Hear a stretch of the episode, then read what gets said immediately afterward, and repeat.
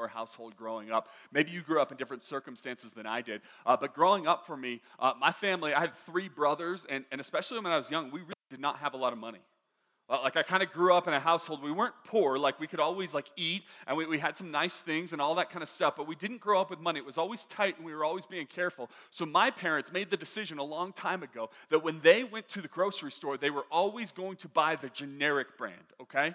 So growing up, I really never knew the real brands. It was always something like this. Like I'll show you here. These are the cereals I ate growing up, okay? Like Silly Circles. I didn't even know Froot Loops was a deal until later on. Apple Orbits, Cocoa Nuggets. And that was just kind of like what we did. And like if we wanted some chips, we would never get Cheetos. We would always get this number right here. Next slide. We would always get like cheese curls. And you're like, I guess it's the same. And then I'd go to some party of some other kid and be like, it's not the same, right? And then here was most famously what I remember growing up. Next slide.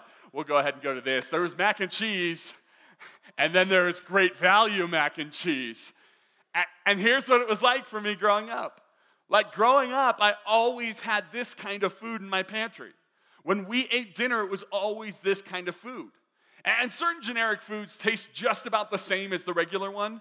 But let me stand here and tell you with all the conviction in my soul this does not. This does not. And so, what happened for me growing up was I just kind of learned that. And it was normal. And it was like, okay, I'm just gonna eat this. For me, it wasn't even like I was comparing because we just didn't have the money to buy this kind of food. So we always had this one. So I always settled for this one, but then I'll always remember the first time I had this kind of food. And it was like this mind blowing thing that I had been settling for this when this was actually available. Now, why do I say this? Because I think there are millions of Christians, and maybe even some of you in this room, who have settled for this kind of faith a cheap, watered down alternative kind of faith when the real thing is being offered to you. Let me go a step further. I think there's some of you who aren't Christians in this room. I think some of you are just checking this out. You're not even sure you believe in God or in the Bible. But here's the problem the God you have rejected is a cheap, watered down version of God rather than the actual God revealed in the Bible. Like the God you've rejected is the God you heard about on social media, that you heard your friend talk about one time, rather than the actual real thing. So here's the problem for millions of skeptics and Christians alike you have settled for a watered down kind of faith. You have settled for a cheap alternative. You know what some of you have settled for? You have settled for a faith where you never actually study the Word of God for yourself. What happens is you, your entire faith is built off someone else studying the Word of God and saying it to you. So the only time you hear the Bible is when your pastor or youth pastor gets up and preaches for it, which is a beautiful thing, but you've never actually studied it for yourself. You're always getting it secondhand. For some of you, the only input you have on your faith is TikTok stars or something you see on YouTube, and that shapes your faith. So you never really study it for yourself. You have settled for a cheap alternative version when the real thing is being offered to you. You've settled for this kind of faith. And this morning, what I want to plead for everyone here to do is to stop settling for this kind of faith and instead choose the real thing. And I want you to know that there is one thing, one thing you can do in your life, one habit, one practice you will build into your life that will allow you to encounter the real thing, to stop settling for the cheap alternative and instead have the real thing of God. And that one habit is that you would move the Bible to the center of your life. That you would engage it, that you would read it, that you would think about it, that you would study it, that you would talk about it, that you would come to love and adore and have affection for the Bible. That is the singular practice that moves you from cheap alternative to the real deal. I want you to see that here in the first chapter of John. It'll start in verse 19 if you have your Bible with you. It begins this way It says, Now, this was John's testimony when the Jewish leaders in Jerusalem sent priests and Levites to him to ask who he was. He did not fail to confess, but freely confessed, I am not the Messiah. So, what happens here? Jesus comes on into the scene and everyone's talking about Jesus. Everyone sees Jesus. Everyone knows he's around. And suddenly everyone's talking about him. Like, you know what happens when like a new person shows up at your school or in your church? Everyone's like, oh, who's he? Oh, what's he? Oh, where's he from? Oh, he's from this place. Oh, that's exotic. How exciting. Oh, he's from this country. He's from this state. He's from this city. He's from that school across the way. And suddenly, like, you're talking about him and you're interested and you're like so curious about all the background and all the details. And you just start talking about people who are new. That's what happened here for Jesus. They want to know where he's from and what he's all about and who he really is. And so they go to the guy who's most public at the moment, and that person is John. And John, it says here, it says he freely confesses something. I am not the Messiah. Give me a second here. I am not the Messiah, John says. Like, I am not the Messiah, but this Jesus one who's coming, he is. So what happens? Jesus comes onto the scene. Everyone has tons of questions. They have questions about Jesus, so they come to John and they're like, Tell us what's up. Because we've been waiting for a Messiah, and we're curious if it's you or if it's possibly this Jesus fella. And John says, I am not the Messiah. Now, why are they even asking this question of who the Messiah is? Like, why are they even taking the moment to ask this question of John or Jesus what is a Messiah and why do they care so much? Why are they even asking this question? And the answer to that question is because they know their Bibles. They know the 39 books of the Old Testament, and they know that God has promised to send the anointed one, the Messiah, the Christ, into the world to rescue and redeem his people. And because they know the Bible, they believe that it's actually going to happen the way the Bible said it's going to happen. If you're writing notes today, you can write this. They believe, and we believe, that the Bible is an accurate guide to reality. Say it again. The Bible is an accurate guide to reality, meaning it is true. It's not just like a thing that tells us nice spiritual truths that make us feel warm and fuzzy inside.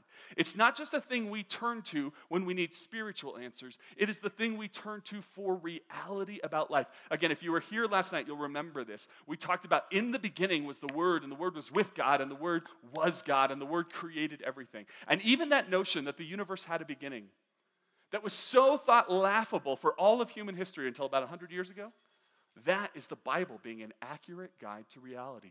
See, here's what these first Jewish people believed they believed the Bible was an accurate guide to reality. And so rather than just kind of thinking, ah, who cares what it says, they said, the Bible says there's going to be a Messiah, therefore there is. And here's what I want you to do I want you to treat the Bible with the same seriousness that they did. I want you to treat the Bible as if it, as it says something, it's always going to be true. It is an accurate guide to reality. Like um, most of you, um, raise your hand if you drive in this room. Maybe not all of you, but some of you. Okay, you drive. Um, here's one of the things I've learned about driving in, in kind of the era we're living in. Um, when I began driving, there really weren't like we didn't have smartphones. We had really dumb phones. Okay, uh, and so when I started driving, I had to like use maps to try to figure out where to go. But we don't have to do that anymore, right?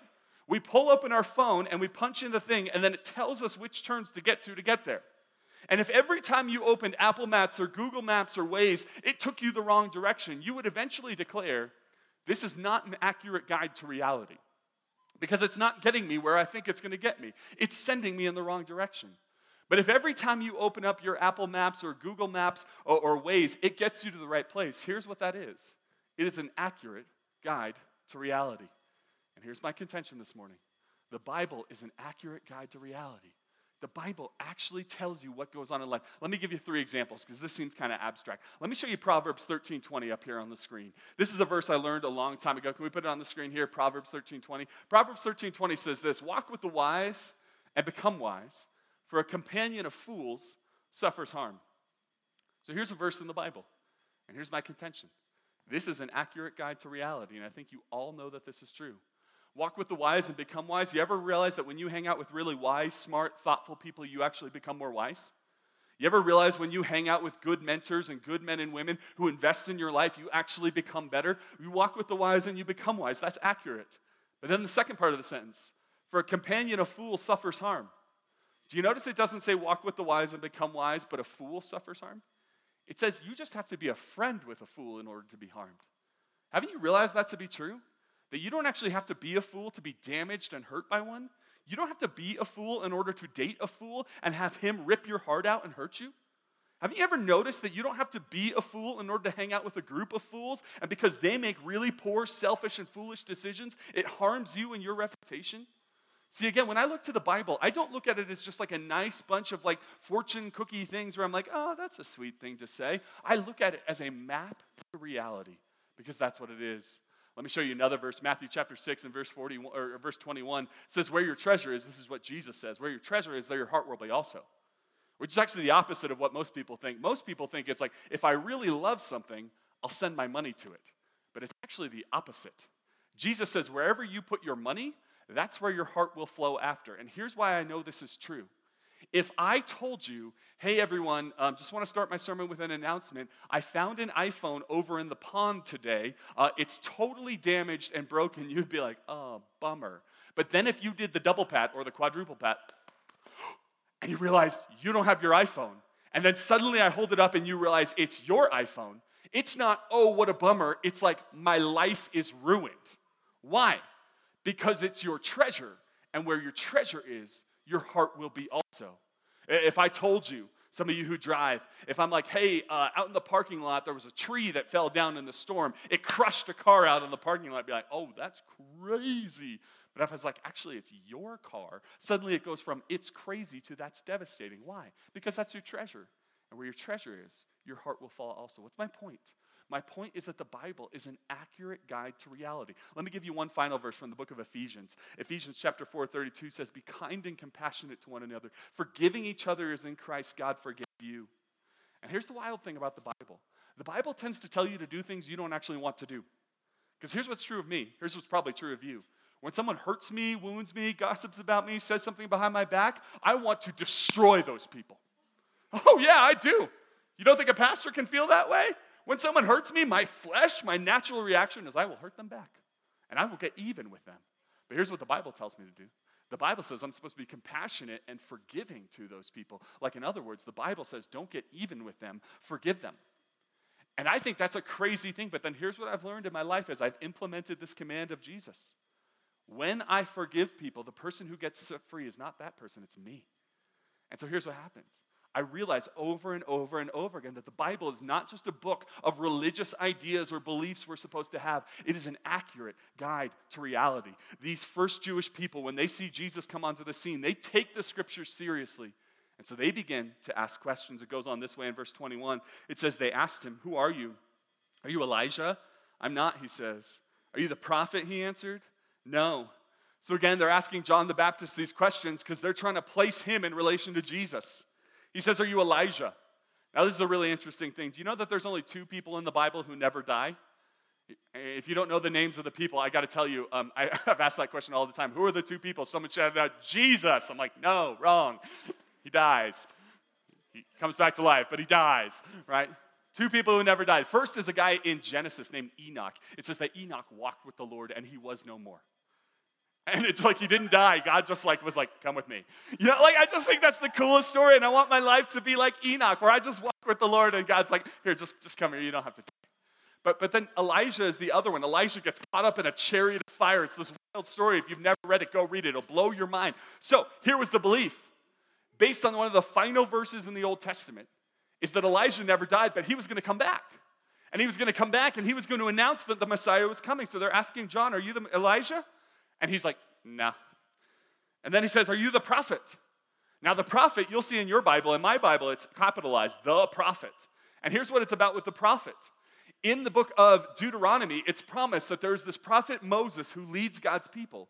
But God is going to send a better prophet, a higher prophet, a more wonderful prophet who's going to step in and be the better Moses.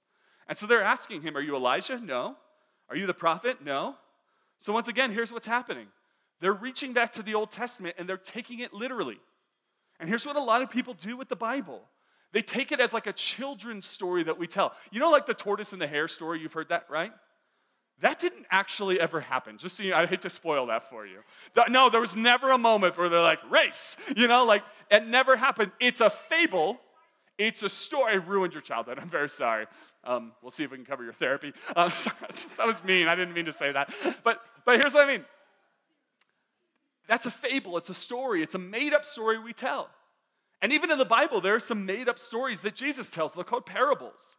Like the parable of the Good Samaritan never actually happened, it was a story that was being told. But here's how a lot of people treat the narratives of the Bible, the Old Testament especially they treat it like a parable. Yeah, I guess that's like a story we tell our kids. David and Goliath never happened. It's just kind of a story we tell our kids. But here's the truth the Bible is rooted in history, not fantasy. The Bible is rooted in history, not fantasy, meaning Jesus believed that the stories of the Old Testament and the stories of the New Testament were not just fantasy we made up, but rather history that actually happened. And here's how we know it's history and not fantasy um, fantasy, legend, folklore, fairy tales have a very specific way that they're told. And I'm going to tell you two of them, and you're going to immediately recognize oh, yeah, yeah, yeah, that's a fairy tale. Oh, yeah, yeah, yeah, that's fantasy. Oh, yeah, yeah, that's a myth that we make up. Here's how myths and fairy tales and fantasies start it starts this way Once upon a time in a faraway kingdom, right? It's once upon a time, like super long ago, you'll never remember it. And it's so far away in a place you'll never get to. Or here's the most famous myth fantasy story of our age. A long time ago in a galaxy far, far away.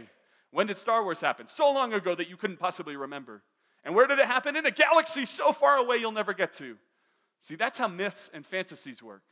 Here's how the Bible works the Bible says, in Jerusalem, in Galilee, in Judea, in a place you could actually get to. Meaning, if you drove down to LAX and hopped a plane, in about 14 hours, you could be standing in some of the places the Bible was written. It wasn't written in a galaxy far, far away, it was in a place you could go to. And the Bible was not written so long ago, no one could possibly remember. It was written during recorded history when people were writing down books like the one we have right now. People were writing down books, and we have other sources that corroborate the Bible. Meaning, the Bible is not just a bunch of made up stories, the Bible is rooted in history. It is true in everything it says and everything it teaches. And if you've been convinced that the Bible is just a bunch of made up stories from long ago, you've not actually studied made up stories. Because the people who studied fairy tales and myth and history can very easily discern that the Bible is none of those. The Bible is historical. The Bible is telling the story of a real God interacting with real people with real problems in real places. It goes on this way in verse 22. It says, Finally, they said to him, Who are you? Again, they're interrogating John because they want to understand him in the context of Jesus. It says, Give us an answer to take back to those who sent us. What do you say about yourself? John replied in the words of Isaiah the prophet I am the voice of one calling in the wilderness, make straight the path for the Lord.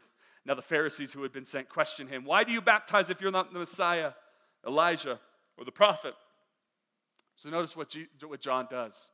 John's like, Do you want to understand who I am? They're like, Yeah, I want to understand who you are. He goes, It was written already in the book. Like, in other words, do you see what he does here in verse 23? It says, John replied in the words of Isaiah. Like, in other words, John goes, If you want to understand who I am, you have to read the Bible. In the book of Isaiah, here's what it says. And then they're getting frustrated with him, and they're like, Okay, but you're not the Messiah. You're not Elijah. You're not the prophet. So they're having this whole conversation. And, and here's what I guess if you're here this morning and you've never opened the Bible, you really don't know much about the Bible at all, a lot of this is really confusing. And so if you're here and you're like, I'm super confused right now, that's normal. And it's normal because they're using the language of the Bible. And if you don't know the language of the Bible, you're going to be confused because that's what happens when we don't know the language people are using. Like, have you ever noticed you can be speaking English and another person is speaking English, but you can just not understand each other at all? This happens to me every time I try to fix something on my computer. Like every time I try to log into Wi Fi, at my church we have like an IT department, and I go to the IT department, I'm like, can you help me understand this? And they're like, oh yeah, it's the router and the IP, blah, blah, blah, blah, blah. And they're like speaking English words, but I'm like, I, I know none of this. Like it's all, I know Greek because I studied it, but I'm like, that's all Greek to me. Like I have no clue what you're talking about. And here's what happens if you don't know the Bible, you will have no idea what's being talked about here.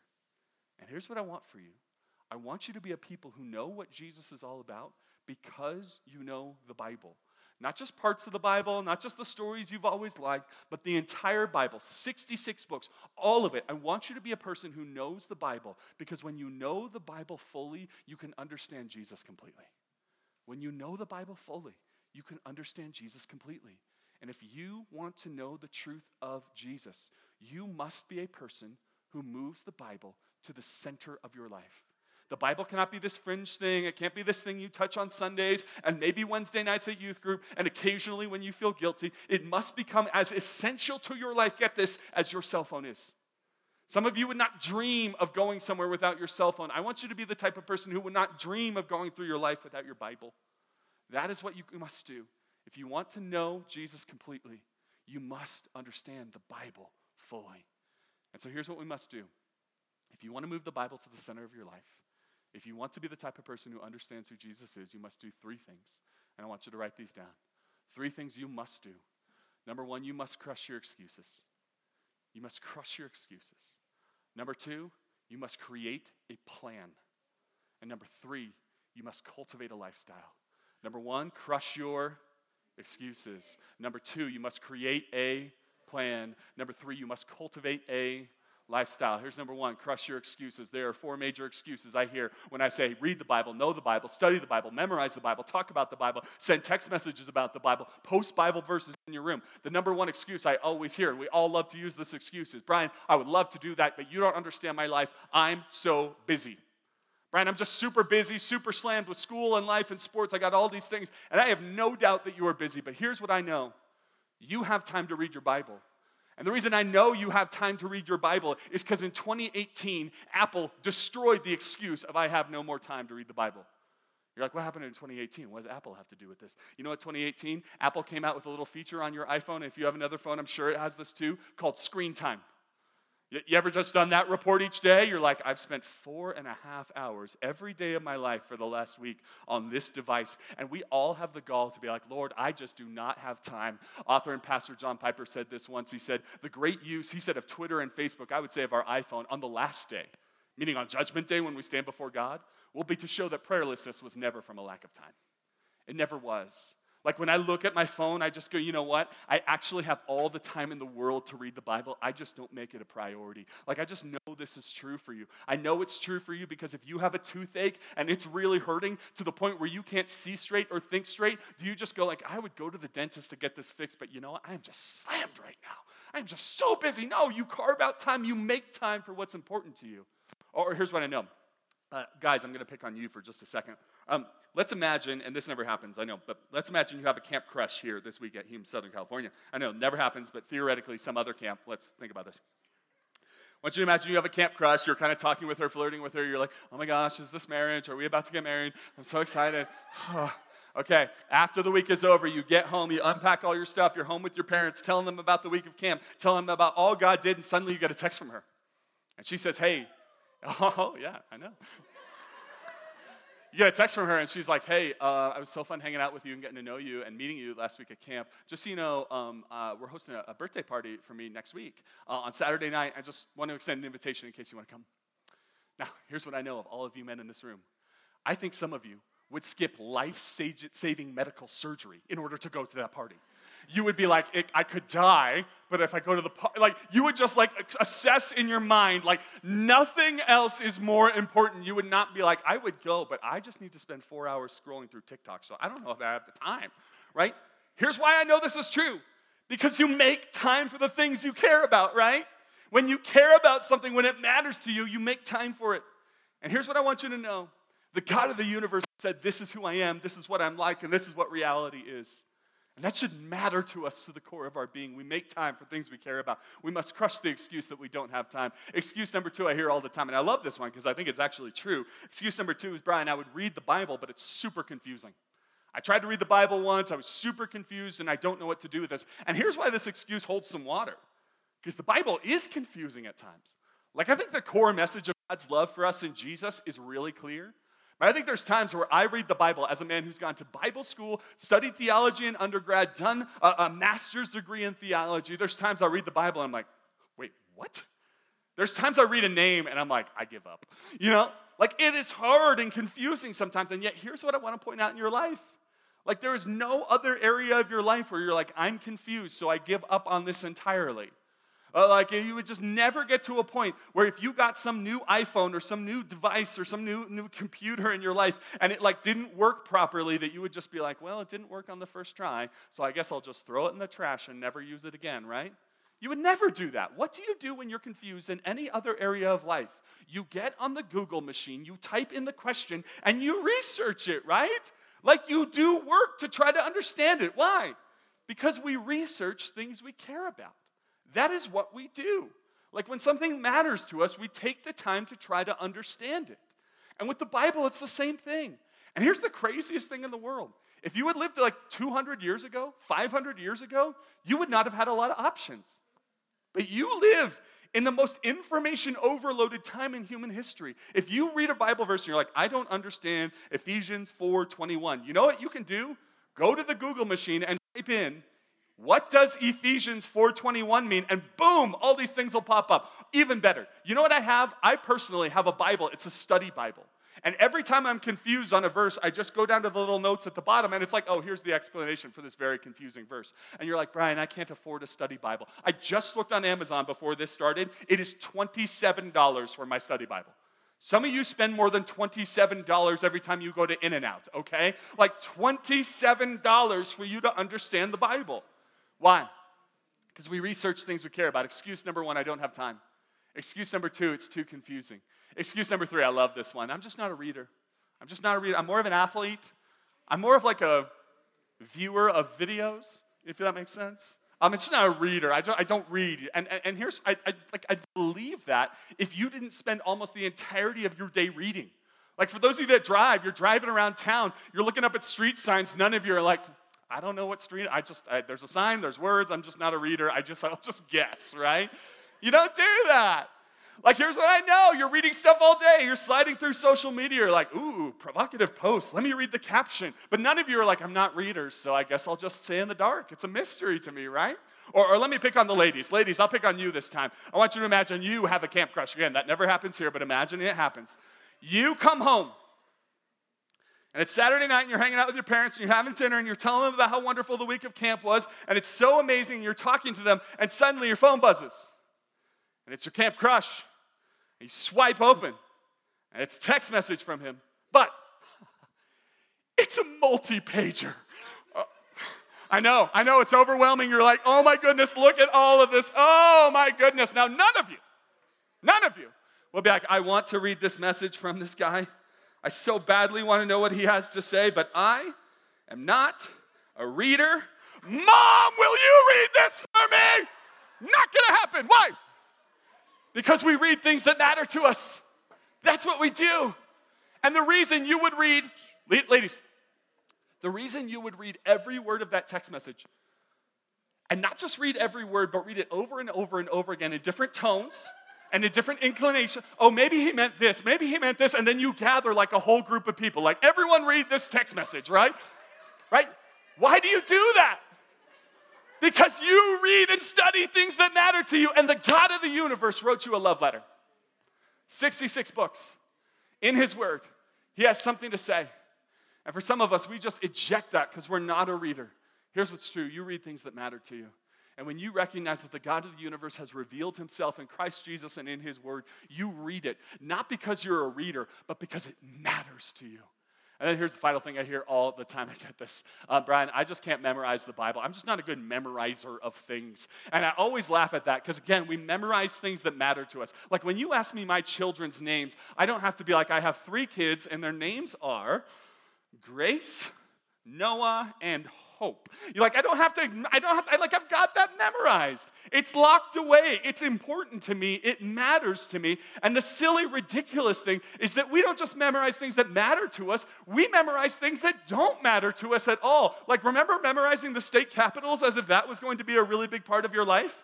Like, so I say Idaho and you say potatoes. I really enjoyed that. We're going to move on from that analogy. but here's my point you have memorized all kinds of things. Some of you, if you're like a baseball fan, you have memorized the entire starting lineup to your team, right? Like, like you've memorized that. Oh, here's the crazy thing that lineup keeps changing, right? And you're like, I could never memorize the Bible. It never changes. And so, what's the point? You memorize things that matter to you. So, what are the excuses we must crush? I don't have time. I don't understand it. I'm not really a reader. I can't memorize it. Until you crush those excuses, those will sound interesting and compelling to you. They're not compelling and they're not interesting. And you know that, and I know that. And at some point, we just have to say enough, no more. Number one, if you want to move the Bible to the center of your life, you must crush your excuses. Number two, you must create a plan. Here's what creating a plan looks like. When am I going to read my Bible? Some people are like, you have to read the Bible in the morning. There's no verse on that. You can read it at night. Who's here is a night owl? Just raise your hand. You're like, I stay up real late. Read the Bible late at night. Read it in the morning. Read it at lunchtime. Read it whenever. Have a plan. Here's when I'm going to read the Bible. Here's how much I'm going to read. Here's the translation I'm going to use. Here's the plan I have. I have learned that people who do the lucky flip, you ever done the lucky flip? You're just like, let's see today, right? Never works out.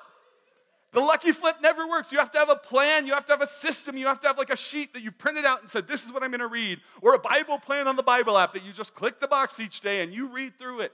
Why? Because when we have a plan, we can actually get things done. The, the problem for a lot of people, it's like this. Um, if you're like athletic at all or you work out, it'd be like you going to the gym. And on Monday, you do bench press. And on Tuesday, you swim. And on Wednesday, you just don't go. And on a Thursday, you do Pilates. The next day, you do like a cycling class. And then you just keep mixing it up. You'll never make any progress. What do you need to do? You need to slowly and methodically and carefully work through something, and that's how you read the Bible. Let me give you two different Bible reading plans for you to consider. And it'll sound funny to you, but it's the way I do Bible reading. Two different Bible reading plans. There's the dark chocolate plan, and there's the burrito plan. Let me talk you through the dark chocolate plan. Let's put the dark chocolate up here. When you have dark chocolate, we got a little picture of that on the screen. When you have dark chocolate, the goal is not eat as much as possible in one sitting, right? Dark chocolate, the whole point is like you nibble a little bit and you taste it and you're like, mm, like what flavors are here? And you just kind of like let it sit on your tongue for a little bit. That's the dark chocolate plan. Here's how that works with the Bible you just pick a verse and you meditate on it, you think on it. Now, in Eastern meditation, this kind of meditation that's out there in the culture, what happens is you're supposed to empty your mind. I want you to know that biblical meditation is the opposite. You're actually supposed to fill your mind with Scripture. And so you just sit on the verse that says, Be still and know that I'm God. And you just repeat that Be still and know that I'm God. Be still and know that I'm God. Be still and know that I am God, right? I'm meditating on that. You think of when Jesus, he says, Take heart, I have overcome the world. Take heart, I have overcome the world. You just meditate on that. You let it sit on your tongue. You think it through. You're not trying to read a lot of scripture, you're just trying to read a little bit and meditate on it. But then here's the burrito plan. You got a burrito up here? A burrito, you eat the exact opposite, right? You don't pick out one grain of rice or a bean. You're like, mm, exquisite, right? You don't do that. What do you do with a burrito? You just get it all in your mouth and you let all the flavors mash together and you're like, this is wonderful. You're trying to fill yourself. So, what's the burrito reading plan? I'm going to read the whole book of Philippians in one setting. I'm going to read six Psalms today. I'm not going to stop on every word and every sentence. I'm just going to try to get as much Bible in as I can in the time I have allotted. That's the burrito plan. Sometimes you meditate on little verses, sometimes you take a while. There's a bazillion Bible reading plans. Again, you're like, I don't know what a Bible reading plan is. Use the Google machine. What is a Bible reading plan? There will be like a hundred trillion options for you. Pick one. And if you're super confused, you're like, okay, I just really don't know where to start with the Bible. I have a question for every adult in this room. Students, you're not allowed to answer. Adults, you must answer out loud. Here's the question If a high school student this week walked up to you and said, I need help creating a Bible reading plan, I don't know how to read the Bible. Will you help me get started? Will you help this student answer out loud on three? Yes or no? One, two, three. Yes. Oh, wow. That's the voice of adults in your life who are willing to help you work through a hard thing. And if you, if you do not take advantage of that, that sits on your shoulders alone. This is why it matters for us to be plugged into a local church so that people can help guide us into a plan. Again, if we want to move the Bible to the center of our lives, we must crush our excuses. We must create a plan. Final thing is what? We must cultivate a lifestyle, right? So the idea is not that you would read the Bible, it's that you would become a Bible reader. Do you know that there's a difference between someone saying, I'm going for a run versus I am a runner? A difference between someone saying, I have a test versus I am a student?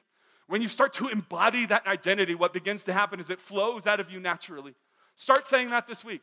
I'm a Bible reader. Well, I failed sometimes. That's okay. You just keep after it. It's like other things you've built into your lifestyle. It's so normal to you that you're actually thinking it's weird that you wouldn't do it. It's like brushing your teeth, right? You don't have to think every morning, like, am I going to do this today? I don't know. I and, and like let me imagine a scenario. Like some of you had a rough travel day yesterday, so I can imagine like you've had a rough travel day, it's been a busy day, something goes on in your life, and you end up falling asleep without brushing your teeth. You're like, oh, my. And some of you are like, it would never happen to me. It's happened to you, okay? And you fall asleep and you wake up the next day. There's not a single person in this room who's like, my streak of teeth brushing is broken. So I'm just gonna give up because my streak is broken. It's not about the streak, right? What do you do? You get up the next morning, you're like, ooh, that's rough. And you brush your teeth. So here's my little thing in life. You read your Bible every day, and if you miss a day, you just make a commitment. I will never miss two days in a row. If I miss, I'm just gonna pick it up the next day. God's not going to smite you with lightning from heaven. He's not going to be like, you missed one day, so you're out, right? That's not how it works. Read it, make it a lifestyle, bring it to the center of your life. It's like taking vitamins. Like if you take a vitamin in the morning, you don't pop it in and suddenly you're like, I am energized, right? No. What does it do? A vitamin, when you take it over and over and over and over again, it works over the long haul. And it's the same with the Bible. Can I tell you this? I've heard preachers get up and say, every time I read the Bible, I'm just rocked by God's Spirit. Emotionally, I feel it deep.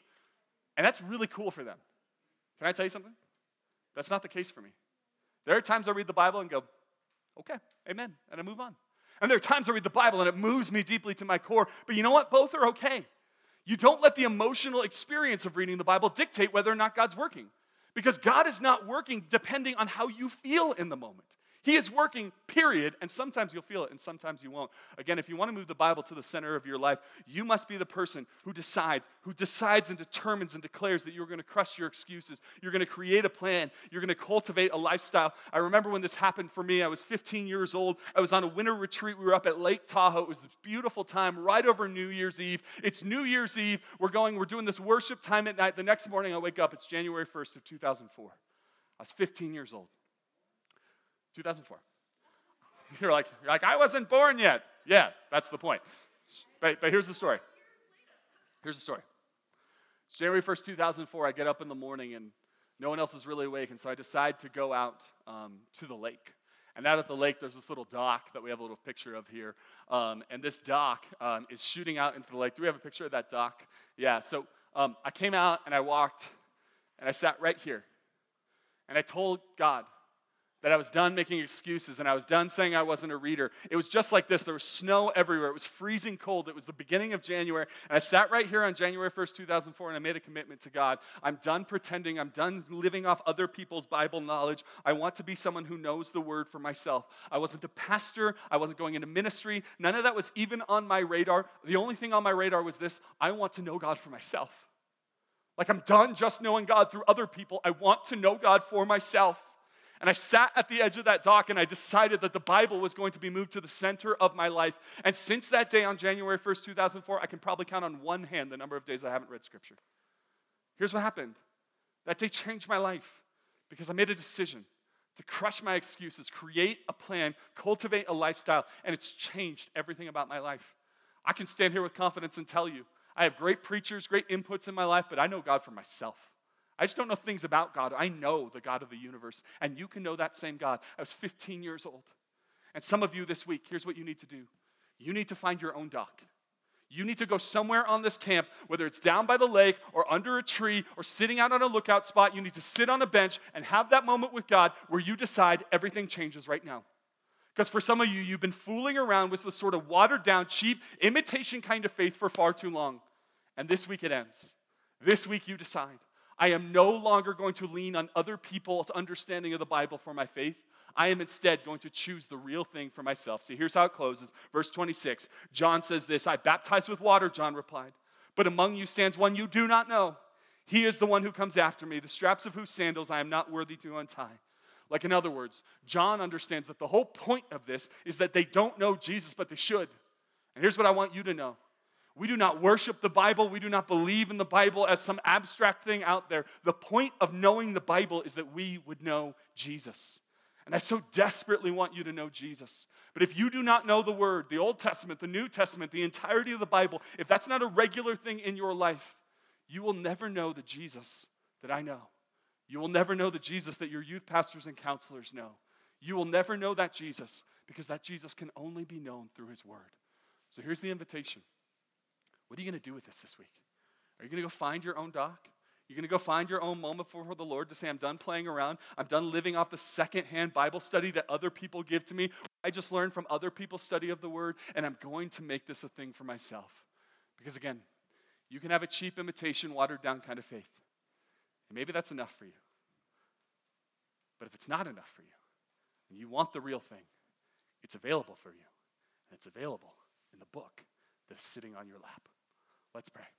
Father in heaven, thanks for today and thanks once again for your word. God, I pray right now that you would bless and keep the people in this room. I pray that your spirit would be among us and in us. I pray that you would be moving. Father, I pray for someone, even if it's just one young man or woman, who would just take this seriously. And this week changes their life when it comes to the Bible, that no longer do they live off kind of a second-hand, watered down imitation faith, but they would know it for themselves. God, help the Bible be moved to the center of our lives by the power of your Spirit. We pray this in Christ's name. And all God's people said real loud. Amen. Amen. Man, you guys. Can we give it up for Brian? That is so good. The truth of Scripture. I want to highlight something Brian said, you guys.